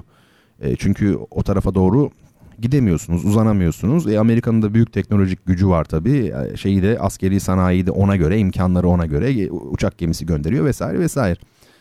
Mesela Almanların İngiliz ve Amerikalılar karşısındaki ezikliğini tarihsel olarak iki dünya savaşı kaybetmeleri meselesini neyle açıklayabiliriz? Temelde denize kıyısı olmamakla tamam var tabii ki Kuzey Almanya'da Hamburg falan limanı var ama o deniz başka Akdeniz başka, okyanus çok başka. Yani, yani bir anlamda bir köylülük söz konusu. Ee, Ruslara baktığınızda hani klasik bir cümle vardır ya Ruslar sıcak denizlere inmek istiyor. Biz çok dalga geçtik ama o gerçekten doğru o cümle. Tabii ki ister sıcak denizlere inmek. Düşünün o daha da beter bir durumda. Yani Akdeniz'e dahi inememiş bir durumda. NATO, NATO adı ne demek? NATO adı nereden geliyor? North Atlantic Treaty Organization. Kuzey Atlantik diyor. Bakın buradan bile sadece bunu bile söylesek değil mi? Atlas Okyanusu'nun ne demek olduğunu anlarız. Biz tabii çok fazla mana düzeyinden bakıyoruz hayata ama hayat öyle değil. Hayatın gerçekleri var. Bizler her şeyden evvel nasıl bir bedene sahipsek e, bu toplumlar olarak da önce bir toplumların maddi yaşam koşulları açısından anlaşılabilmesi, coğrafyaya verilen önem bu çok önemli. İşte İbni Haldunlar ya da işte Endülüs dönemi vesaire vesaire Osmanlı olsun e, İslam medeniyetinin zirve yaptığı dönemle bugünkü dönem arasındaki en büyük fark, bugünkü Müslümanlar arasındaki fark o onların çok daha dışa dönük, çok daha meraklı ve hakikati bir bütün olarak algılayan, maddeyi ıskalamayan, toplumsal yaşam koşullarını ıskalamayan e, bir e, yaklaşım içerisinde olmalarıydı. E, dolayısıyla Atlas Okyanusu'nu anlamak önemlidir. Abdülhamit'i anlarız tabi de Atlas Okyanusu'nu anlamak her şeyi anlamak olacaktır. Bundan sonraki zamanı tarih geçmişi anlatır, coğrafya hem geçmişi hem geleceği anlatır. Bu da bir Bertrand Rona sözü olarak bir kenarda e, dursun. Şimdi o foto, e, fotoğraf gerçekten de harita çok şeyi anlatıyor. İşte görebilene yani o dediğim gibi Atlas Okyanusu'na açılamama durumu var. Ee, bizde tabii ki yine de şu anki Türkiye ile kıyaslandığında Osmanlı tabii çok daha e, cihangir olduğu için denizle bizden daha fazla ilgisi vardı Osmanlı'nın. En azından değil mi bütün e, Haçlı donanmalarını Avrupa Birleşik donanmalarını alt edebiliyordu. Bütün Akdeniz'de neredeyse egemen bir hale geldiği bir zirveyi dahi yaşamıştı. Ee, bu tabii bizim edebiyatımızda kendine yer bulmuştur. Özellikle Yahya Kemal'de dediğim gibi işte nedir Açık Deniz diye ünlü şiiri var. Deniz türküsü var. Deniz diye ayrı bir şiiri var. Üç etti. Sonsuz gemi var biliyorsunuz. Sessiz gemi özür dilerim. Ee, dolayısıyla yani denize gönderme yapan çok fazla şiiri var Yahya Kemal'in. Bazıları çok da güzel ki okuduk zaten. Mesela Açık Deniz'i bu programda okuduk. İlk programlardan biriydi. Hatta belki de ilk programda okumuş olabilirim. Ee, şimdi de Yahya Kemal'in Deniz Türküsü adlı şiirini sizler için seslendirmeye çalışayım. Sürçülisan edersem önce Yahya Kemal affetsin sonra sizler affedin. Deniz Türküsü Dolu rüzgarla çıkıp ufka giden yelkenli, gidişin seçtiğin akşam saatinden belli. Ömrünün geçtiği sahilden uzaklaştıkça ve hayalinde doğan aleme yaklaştıkça dalga kıvrımları ardında büyür tenhalık, başka bir çerçevedir gitgide dünya artık. Daldığın mihveri gittikçe sarar başka ziya, mavidir her taraf, üstün gece, altın derya. Yolda benzer hem uzun hem de güzel bir masala, o saatler ki geçer baş başa yıldızlarla. Lakin az sonra leziz bir lakin az sonra leziz uyku bir encama varır. Hilkatin gördüğü rüya biter, etraf ağrır. Som gümüşten sular üstünde giderken ileri ta uzaklarda şafak bir bir açar perdeleri. Musikisiyle bir alem kesilir çalkantı ve nihayet görünür gök ve deniz saltanatı.'' Girdiğin aynada geçmiş gibi diğer küreye, sorma bir saniye şüpheyle sakın yol nereye? Ayılıp neşeni yükseltici sarhoşluktan, yılma korkunç uçurum zannedilen boşluktan. Duy tabiatte biraz sen de ilah olduğunu, ruh erer varlığının zevkine, duymakla bunu.'' Çıktığın yolda bugün yelken açık, yap yalnız, gözlerin arkaya çevrilmeyerek pervasız, yürü hür maviliğin bittiği son hadde kadar. İnsan alemde hayal ettiği müddetçe yaşar. Evet, olağanüstü bir Yahya Kemal şiiri bu. Ee, tabii sürçülisan ettim bir yerde. Ee, bu son dizesi ne diyor? İnsan alemde hayal ettiği müddetçe yaşar. İşte aslında benim söylediklerimi de ben düşünmemiştim ama onaylamış oldu. Yani değil mi? Hayal etme becerimizi kaybettik. Merakımızı, tecessüsümüzü. İşte şu anki halü pür melalimizin sebebi kanaatimce budur efendim. Şimdi Bertan Rona satranç dosyasını açıyor. satranç dosya açmak çok komik gelmiştir bana her zaman. Radyo programımızda yeni bir dosya açıyoruz falan. Ya dosya falan açmıyoruz ama e, not almışım yani satranç üzerine biraz konuşalım diye. Benim çocukluğum da satrancın önemli bir yeri e, vardı. Karşıyaka'da, İzmir'de Karşıyaka'da işte bu e, şube derler. İzmirliler bilir Karşıyaka Ortaokulu'na şube derler. E, orada okurken ben e, satranç takımına e, alınmıştım. Yani daha doğrusu okulda satranç turnuvası oldu. Küçüğüm tabii çocuğum yani. Ben de birinci oldum. Beni de aldılar İzmir'deki turnuvaya gönderdiler. Tabii orada ben böyle iyi bilmediğim için çok satrancı orada ikinci turda elenmiştim. O ayrı dava da şeyden Karşıyaka'dan Buca'ya o zaman böyle otobüsle e, gitmiştim turnuvaya iki hafta boyunca. Hasan Ağa bahçesi vardır Buca'da çok geniş güzel bir bahçe. Orada e, işte satranç turnuvasına katılmıştım. Şimdi çok güzel yıllarmış dönüp baktığımda anlıyorum. Çünkü şeyden kırtasiyelerden satranç kitapları alırdım. Ee, onları okurdum evde analiz etmeye çalışırdım. Kendim büyük e, üstadların, ustaların maçları neler yapmışlar falan mesela. Hala bilirim yani. Bütün açılışları aşağı yukarı bilirim. Şampiyonları bilirim. Satranç tarihine vakıf olduğumu söyleyebilirim. Satranç bir tutkudur. Yani satranç hiçbir şeye benzemez yani çok acayip. O, o yani nasıl bir spor bir dünyaysa yani atıyorum mesela bir adam voleybolcu mesela bütün hayatını vermiş ona. Satranç daha da beter çünkü 60 yaşında da turnuvaya katılabiliyorsunuz yani. O bir heyecan yani hangi turnuvada kim nasıl oynamış falan bütün o hani var ya televizyonda işte UEFA kupasında hangi dakikada kim girdi çıktı ezbere bilenler var. işte böyle bir dünya bir de kendiniz oynuyorsunuz tabii muhteşem bir şey. Tabii benim çocukluğumda Türkiye'de satranç e, çok zayıftı yani. E, Suat Atalık vardı o da International Master. Şimdi şöyle bir şey oluyor satrançta dört tane seviye var. E, şu anda öyle mi bilmiyorum ama o zamanlardan e, e, öyle kalmış aklımda. Bir tanesi FIDE Master yani FIDE Uluslararası Satranç Federasyonu. Belli turnuvalara girip de bir takım başarılar elde ettiğinizde aldığınız puana göre FIDE ustası oluyorsunuz. FIDE Master. Sonra National Master oluyorsunuz. Ulusal usta. Kendi ülkenizde. Daha da ilerlerseniz International Master oluyorsunuz. Bu en üst düzeylerden biridir. Yani uluslararası usta unvanıdır bu. Ee, ondan sonraki nokta ise zaten Grandmaster yani International Grandmaster uluslararası büyük usta. Yani GM dedikleri GM yazılır bazen. Görürseniz bu demektir o. Mesela GM Kasparov yani Grandmaster Kasparov. Bu doktora gibi bir şeydir. Yani dünya şampiyonu da olsanız nasıl DR unvanı gibi GM yazarlar. Şimdi o artık dünyada satrançta gelinebilecek en üst seviyede olduğunuzu gösterir. Ha, tabii dünyada binlerce Grandmaster var ama onların içlerinde de en iyileri şampiyonluğa oynuyor falan filan. Ee, şimdi tabii ilerledi Türkiye'de satranç. O zamanlar Türkiye'nin büyük ustası yoktu. Grandmaster'ı yoktu. Suat Atalık önce Grandmaster oldu ve bugün bildiğim kadarıyla Türkiye'de bir yani kaç tane var bilmiyorum 20 tane falan var galiba. Grandmaster'ımız var. Büyük ustamız ilginç. Ee, ben tabii satranç oynamıyorum artık ama niye oynamıyorsam oynayayım. Ee, ama şeyi seviyorum yani takip etmeyi, izlemeyi falan seviyorum. Keşke zamanım olsa da böyle kahvemi içerek kitapları seviyorum ben. Yani maç yapmaktan ziyade açayım önüme e, kitaplarımı. Orada atıyorum 1927 e, Linares turnuvasında işte Paul Kerez'le atıyorum William Steins maçında ne, ne olmuş hangisi hangi hamleyi bunun analizleri falan harika bir şey bu beni mutlu ediyor. Şimdi bu fotoğraf bir sonraki fotoğraf bakabileceğiniz orada da satrançta turnuva hazırlığı diye bir kitap bu. Bu benim aldığım ilk satranç kitaplarından bir tanesidir. Yalnız bir itirafta bulunayım. O gördüğünüz fotoğraf benim kitabımın değil de onu internetten bulup yapıştırdım olaya. Yani çünkü zamanım az üşendim. Şu an bende kendi kitabım var. Aynı kitap ama yani tamamen aynı. Bakın şimdi ben size o kitabın ön sözünden bir yer okuyacağım. Alexander Koblenz'dir bu kitabın yazarı.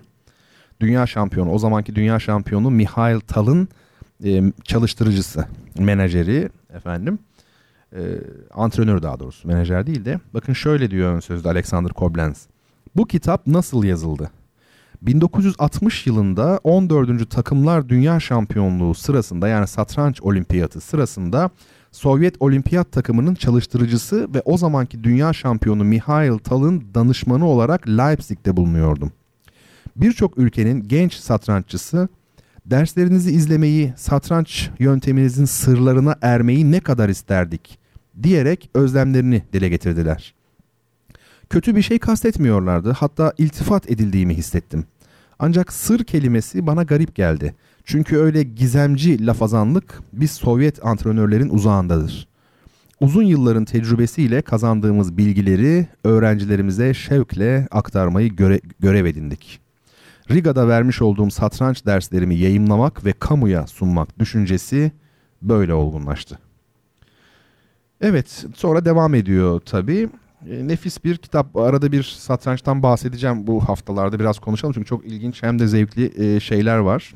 E, hatta son bölümde de biraz belki şey yaparız. Satrançla ilgili bu Jose Raul Capablanca var. Büyük bir şampiyon ve usta. Ondan bahsedeyim size biraz. Şimdi sevgili dinleyicilerim soruya geçeceğim. Kitap hediyeli soruya. Ondan evvel çalacağım müzikle ilgili bilgi vereyim. Ondan sonra sorumu sorayım. Siz sağ ben selamet. Yani ara verelim. Müzik arası sonra birlikte olacağız tabii son bölümde yine. Şimdi geçen hafta klavsen diye bir çalgıdan bahsetmiştim ben. E, resmini e, hatta yine yüklemiştim Instagram'a. E, piyanoya benzeyen ama aslında mızrapla çekilerek yani çalınan kanunun efendim çocuğunun çocuğu torunu olan bir enstrümandı bu. Fransızlar bu konuda çok iyidir. Onlar klavsen diyor zaten işte cembalo diyor İtalyanlar. Fransızlar klavsen diyor. E, Ramo ve daha öncesinde çok önemli Kupren gibi büyük bestecileri var. Şimdi ilginç bir ses duyacaksınız. Yani o çalgının sesi çok değişik. Bizdeki kanun gibi de değildir. Böyle metalik bir sestir. Piyanodan önce Avrupa'da yaygın olan enstrümanı duymuş olacaksınız. Beethoven ilk piyano sonatına, birinci piyano sonatına gençliğinde yazmış olduğu bu sonatın başına, notasının başına şey yazmış. Piyano ya da klavsen için. Yani klavsenle de çalınabileceğini söylemiş. Demek ki o dönemlerde hala klavsenin etkisi vardı yani Beethoven'a gelindiğinde bile. E, Rameau çok büyük bir Fransız bestecidir. Onun klavsen parçalarını toplayan defterleri var. Birinci kitap, ikinci kitap diye iki defter yani birinci defter falan. Biz şimdi oradan Alman parçasını dinleyeceğiz. Alman demek Alman demek. Yani Fransızlar Almanlara Alman diyor. Biz de Fransızcadan aldığımız için Alman diyoruz. Yani biz e, atıyorum şey German, German, Germen demiyoruz. Ee, bu parçanın adı da Alman. Bakın o da bir dans aslında. Alman dansı. Fransızlara öyle geçmiş. Salt bir müzikal parça olmuş. Peki şimdi müziği çalacağız ama sorumu da sorayım. Efendim Bertan Rona Twitter hesabına doğru cevabı ilk yazan sevgili dinleyicime göndereceğim imzalı bir kitabım. Soru şöyle. İran medeniyetinin İslamiyet'ten önceki bin küsur yıllık geçmişini anlatan içeriğiyle adeta bir ansiklopedi niteliğinde olan yaklaşık 60 bin beyit uzunluğunda bulunan bir şair tarafından kaleme alınmış en uzun eserlerden biri olup Firdevsi tarafından bin yılı civarında yazılan ünlü manzum destanın adı nedir? Şimdi sizi Jean-Philippe Rameau'nun Klavsen parçaları birinci kitabından Alleman parçasıyla baş başa bırakıyorum. Klavsen'de Christophe Ruse var. Müziğin ardından görüşmek üzere.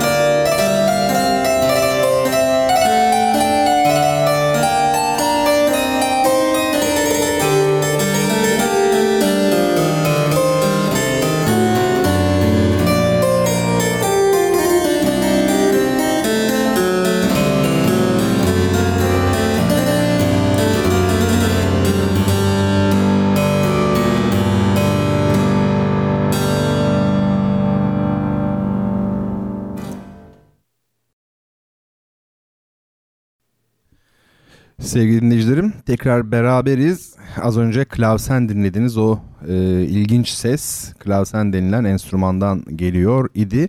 Ama nedense bu üçüncü müziğe hep içim acıyor bu programda. Çünkü ben size soru sorduktan sonra çalındığı için bu üçüncü bölümde soruyorum soruyu genellikle.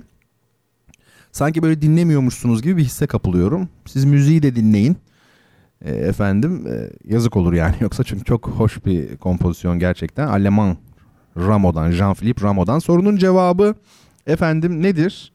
Hepiniz yazmışsınız pek çok kişi yazmış daha doğrusu. Sağ olun var olun. Bu, biliyor musunuz bu cevapları ben gördüğüm zaman duygulanıyorum. Yani dinleyen insanlar var böyle etkileşim içerisinde oluyoruz. Ne harika bir şey.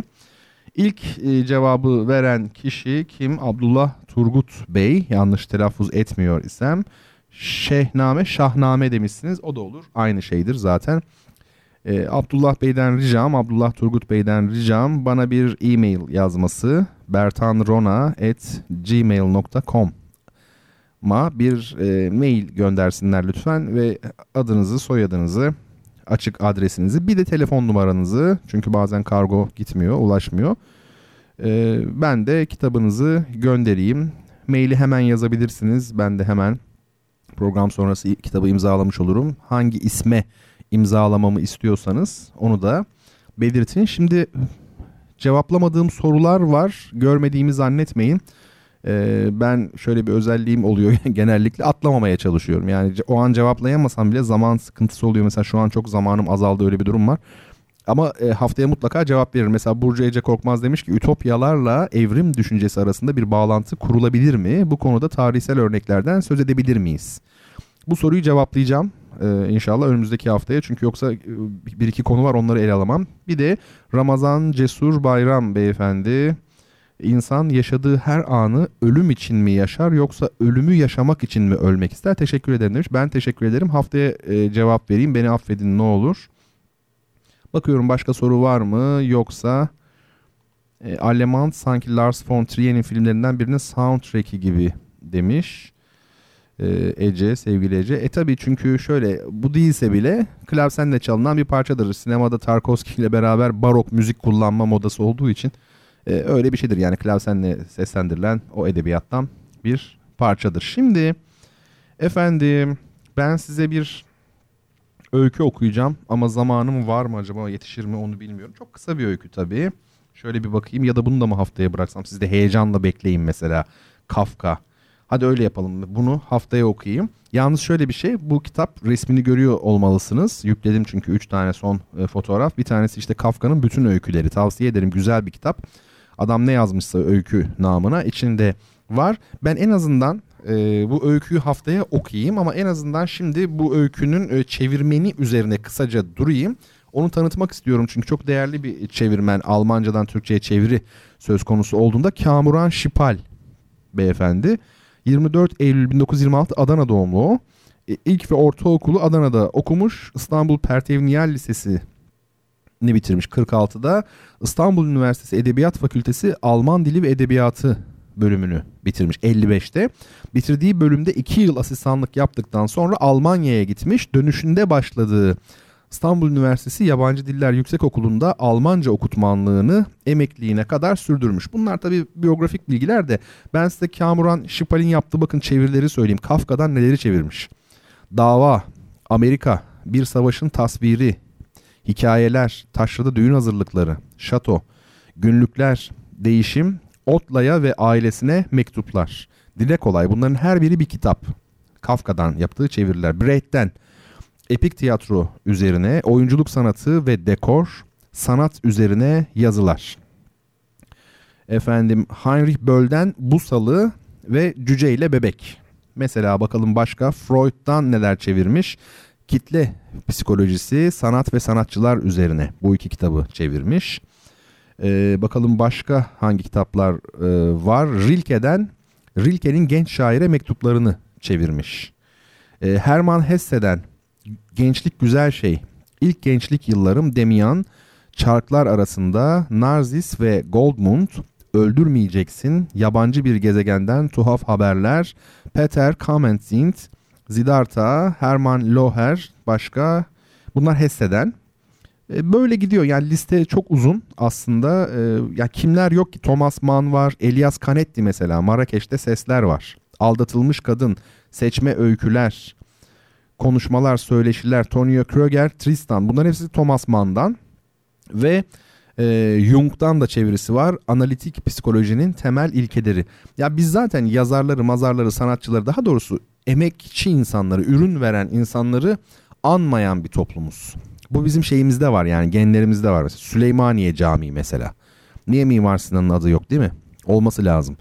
E, çünkü bizde zaten hani toprak mülkiyetinin olmadığı yerde fikir mülkiyeti de gelişmemiş. Evet, anlıyorum ben o terbiyenin ne demek olduğunu çok iyi biliyorum. O tevhid kaynaklıdır. Bizim medeniyetimizin e, uç verdiği her alanın temelinde tevhid akidesi vardır. Ona amenna. E, fakat bugün biraz zor. Yani şöyle zor. İşte bu besteyi siz mi yaptınız mesela? Bizim eski bestekarlar yaşlı. Aman efendim estağfurullah. Ya yaptıysan da yaptın kardeşim. Yani ona bile evet diyemeyecek bir şey tabii terbiye efendime söyleyeyim. İşte dediğim gibi yani hiç yazarlar, e, sanatçılar ismi bile anılmıyor. Hele hele çevirmenler o yani Kamuran Şipal. Ne kadar değerli bir çevirmen. Ee, Halim Spatar. Yani çok değerli çevirmenlerimiz var bizim. Ee, onların hakikaten e, kıymetini bilmek gerekiyor. Ben size Kamuran Şipal'i kısaca tanıtmaya çalıştım zaman darlığından dolayı. Satrançta da zaman darlığına Not derler.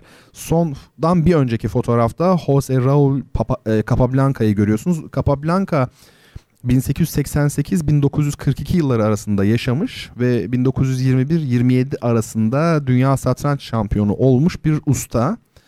Annesiyle babasının satranç oynayışlarını izleyerek öğrenmiş satrancı değil mi? İlginç. 4 yaşındayken 13 yaşında da Küba şampiyonu olmuş. Capablanca için e, gelmiş geçmiş en yetenekli satranççıydı derler. Yani tabii şampiyon olmuş bir adama yetenekli demek ayıptır ama yetenekli derken yani Allah vergisi o istidadı en fazla olan kişiydi derler. Gelmiş geçmiş en az maç kaybeden satranç ustası. Oyun sonlarında çok iyiymiş. Demişler ki onun için açılışlara çalışsaydı açılış maçın ilk kısmını o, o kısımda iyi olsaydı çok iyi olsaydı hayatında hiç maç kaybetmezdi demişler. Bir sözü var Capablanca'nın şöyle diyor öyle anlarım oldu ki hayatım boyunca hiç maç kaybetmeyeceğimi hissettim demiş. İlginç bir söz yani. Demek ki artık nasıl bir şey e, şey yapıyorsa e, yaşıyorsa şey Capablanca inanılır gibi değil.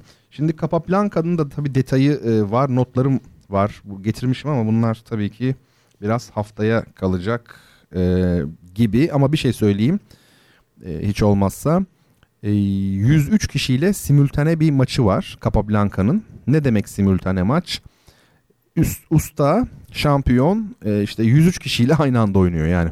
20 kişiyle yapılır bu 8 ile yapılır. Ama ben 103 kişiyle hiç duymamıştım. 103 e, kişi şöyle uzun bir masa düşünün. Çok uzun bir masa. Felaket uzun. Ama şey olabilir tabii böyle kare şeklinde de olabilir. İçeride Capablanca duruyor ayakta. Dış kısımda da işte oyuncular hepsi oturmuşlar. Birinci oyuncu hamlesini yapıyor. Her birinin önünde tabii bir satranç tahtası var. Birinci oyuncu hamlesini yapıyor. Ondan sonra ikinci oyuncu yapıyor, üç yapıyor. Hepsi yapıyorlar. Capablanca önce birinciye cevap veriyor yani karşı hamle. Sonra ikiye geçiyor, üçe geçiyor. Yani 103 kişiye cevap vermiş oluyor. Sonra başa geliyor. Bu arada tabii ilk oyuncu ikinci hamleyi yapmış oluyor. Bu defa ona yani aslında 103 kişiyle aynı anda oynuyor. Ve çok ilginçtir. Birini berabere bitirmiş. 102'sini kazanmış ve bu insanlar sıradan insanlar değil ha onu söyleyeyim. Yani çok iyi satranççılarla oynuyor. 103 kişiyle aynı anda tek başına ve 102'sini kazanmış. Bu bir rekor satranç tarihinde. Bizim tabi e, böyle konulara pek meraklı değiliz ama satranç tarihinde dediğim gibi çok enteresan konular var. Onlardan size bahsedeyim. Yani bu Kafka öyküsü içimde kaldı. Onu haftaya okuyacağım size. Kafka'nın hikayelerinden bir tanesini ve üzerine biraz konuşuruz. Capablanca'yı da hiç tanıtamadım. Capablanca'dan da e, söz etmeye çalışacağım. Şimdi e, sevgili dinleyicilerim kapanış müziğimizle ilgili e, şey yapacağım. Konuşacağım biraz. Anca yetecek. E, sevgili Sevilay Demir'in de e, kitabını göndereceğim. Bu akşam arkadaşlarıma vereceğim. Sevgili Sevilay Demir bizi dinliyorsa merak etmesin. Hafta içi alırlar Cuma'ya kadar herhalde. E, biliyor musunuz 17. 18. yüzyıllarda e, Avrupa'da bir Türk salgını başladı. Yani Türk modası diyeyim. Avrupalılar Türklere ait olan her şeye ilgi duymaya başladılar ama Türk derken aslında Osmanlı'yı kastediyor ve genel olarak Müslümanı kastediyor. Bunu çok anlatamıyorum ben derdimi bu konuda. Türk demek Müslüman demek aslında. Ee, Türk enfidel dedikleri de kafir yani Müslüman olmayan. Özür dilerim yani Hristiyan olmayanlara da yani kafir onlar da Türk kafir demek bizde de gavur demek o da kafir kelimesi gavur yabancı aynı şey aslında onların bakış açısıyla aynı olmuş oluyor. Şimdi bir Türk modası Osmanlı modası Avrupa'yı kaplıyor pek çok opera yazılıyor biliyor musunuz onlarca opera var. Efendime söyleyeyim Bayezid diye opera var Vivaldi'nin e, Rossi'nin ikinci Mehmet var. E, Türk İtalya'da diye bir operası var. Yanlış çeviriyorlar. İtalya'da bir Türk diyorlar. Halbuki yanlış. Türk İtalya'da. Tam çevirisi böyle olması lazım. Zaide diye operası var Mozart'ın. Türk marşlarını zaten biliyorsunuz. Bir de Saraydan Kız Kaçırma Die Entführung aus dem Seray bu Mozart'ın operalarından bir tanesi. Ayrıca 5. keman konçertosu Mozart'ın bunun son bölümünde de biraz böyle oryantal melodiler. Tabii Mozart e, Türk müziği çalgılarına sahip değildi. Türk musikisini bilmiyordu. Uzaktan bildiği kadarıyla yani o nasıl biliyor işte Mehterhan'ı biliyorlar o kuşatmalar sırasında falan. Avrupa'da bilinen o kadar aşağı yukarı. Yoksa nereden bilsin Mozart Türk müziğini? Ama Türk musikisiyle ilgili kafasında bir şey var tabii ki. imajinasyon. Onu da e, kendi elindeki enstrümanların şeyiyle sınırlı oranında vermeye e, çalışmış. Daha da fazla bir şey e, yapamaz. Yapamazdı. Bu son e, fotoğrafta işte şimdi birazdan duyacağınız, dinleyeceğiniz güzel e, müziğin içinde bulunduğu CD görülüyor. O CD beni çok duygulandırır. E, neden? Çünkü çocukluğumun CD'lerinden bir tanesi. O zaman kompakt disk e, büyük bir olaydı yani. Ve böyle şeylerde süpermarketlerde yok Migros gibi falan böyle yerlerde hani büyük bir şey olurdu ya böyle havuz gibi böyle tahtadan yapılma. Havuz derken yani tahtadan yapılma bir kutu düşünün. Çok büyük. İçerisinde yüzlerce binlerce CD dökmüşler böyle. Karıştırıyorsunuz böyle elinizle pazardan işte eşofman falan bakar gibi. Oradan aldığım bir CD'dir o yüzden diyorum ya ben bu programa duyuşlar programına çok şey borçluyum. Çünkü bu vesileyle eski böyle şeyleri bulup çıkarıyorum kitaplığımdan falan e, bu da e, güzel oluyor ne kadar değişti değil mi her şey o kadar CD satın aldık. Benim evimde çok ama çok fazla CD vardır. Yani akıl durduracak kadar çok CD var. Bütün paramı çünkü onlara vermiştim konservatuarda okurken. Sonra MP3 çıktı. Allah Allah dedik ya biz bu CD'leri boşuna mı aldık? Tabii ki boşuna almadık ama MP3 yani bin tane CD'deki şeyi atıyorum 2-3 tane hard diske sığdırabileceksin falan gibi inanılmaz şeylerdi bunlar. Ne kadar garip.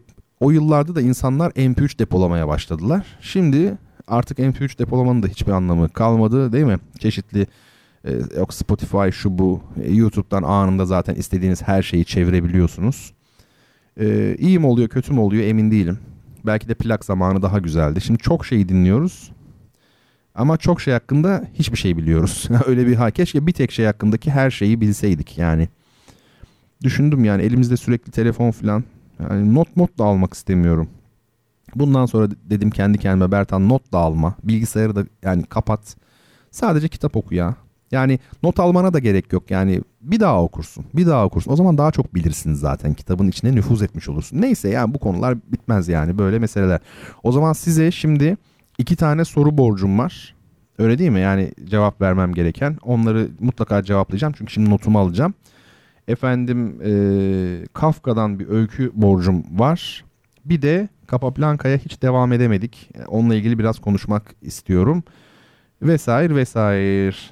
Zamanın yetmemesi kötü bir şey. Bugün ama güzel dolu bir program oldu herhalde.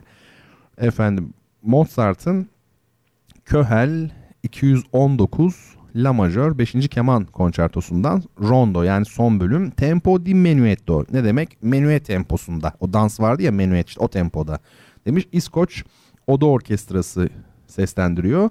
E, şef ve solist kemancı aynı kişi. Ernst Kovacic zaten resmini görüyorsunuz. Bu arada e, bazen atladığım şeyler olabiliyor. Dikkatimden kaçmış bir soruyu cevaplayamıyorum falan. E, pek tarzım değil cevaplamamak yani ayıp olacağı düşüncesiyle. O yüzden lütfen hatırlatın ben şu soruyu sormuştum. Yani ben atlamış olabilirim çünkü ona müsaade etmeyin. Her türlü soruyu da dediğim gibi bana bertanrona.gmail.com adresinden sorabilirsiniz. Efendim duyuşların E, bu haftada sonuna geldik. Duyuşmaya çalıştık beraber. Gülsüm Hanım'ın kulakları çınlasın. İşte böyle bir şeyler yapıyoruz her hafta. Sizler de eksik olmayın. Dinliyorsunuz. Ben dediğim gibi hafta haftaya şeye gideceğim bu salı günü Ankara'daki konserde olacağım. Bakalım bu e, konser nasıl geçecek. Dönüşte size biraz bahsederim. O vesileyle başka şeyler üzerinde de dururuz. Efendim hepinizi hürmet ve muhabbetle selamlıyorum. Haftaya aynı gün ve aynı saatte görüşene dek esen kalın.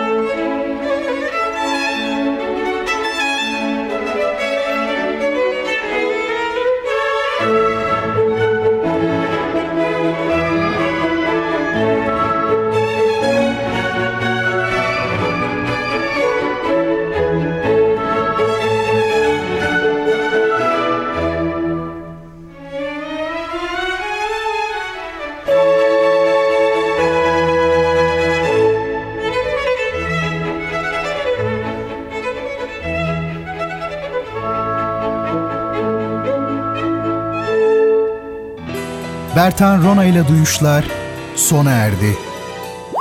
Bu program hakkındaki düşüncelerinizi dinleyen et radyogercek.com adresine mail atarak bize ulaştırabilirsiniz. Dinlemiş olduğunuz programda ürün yerleştirme yapılmıştır.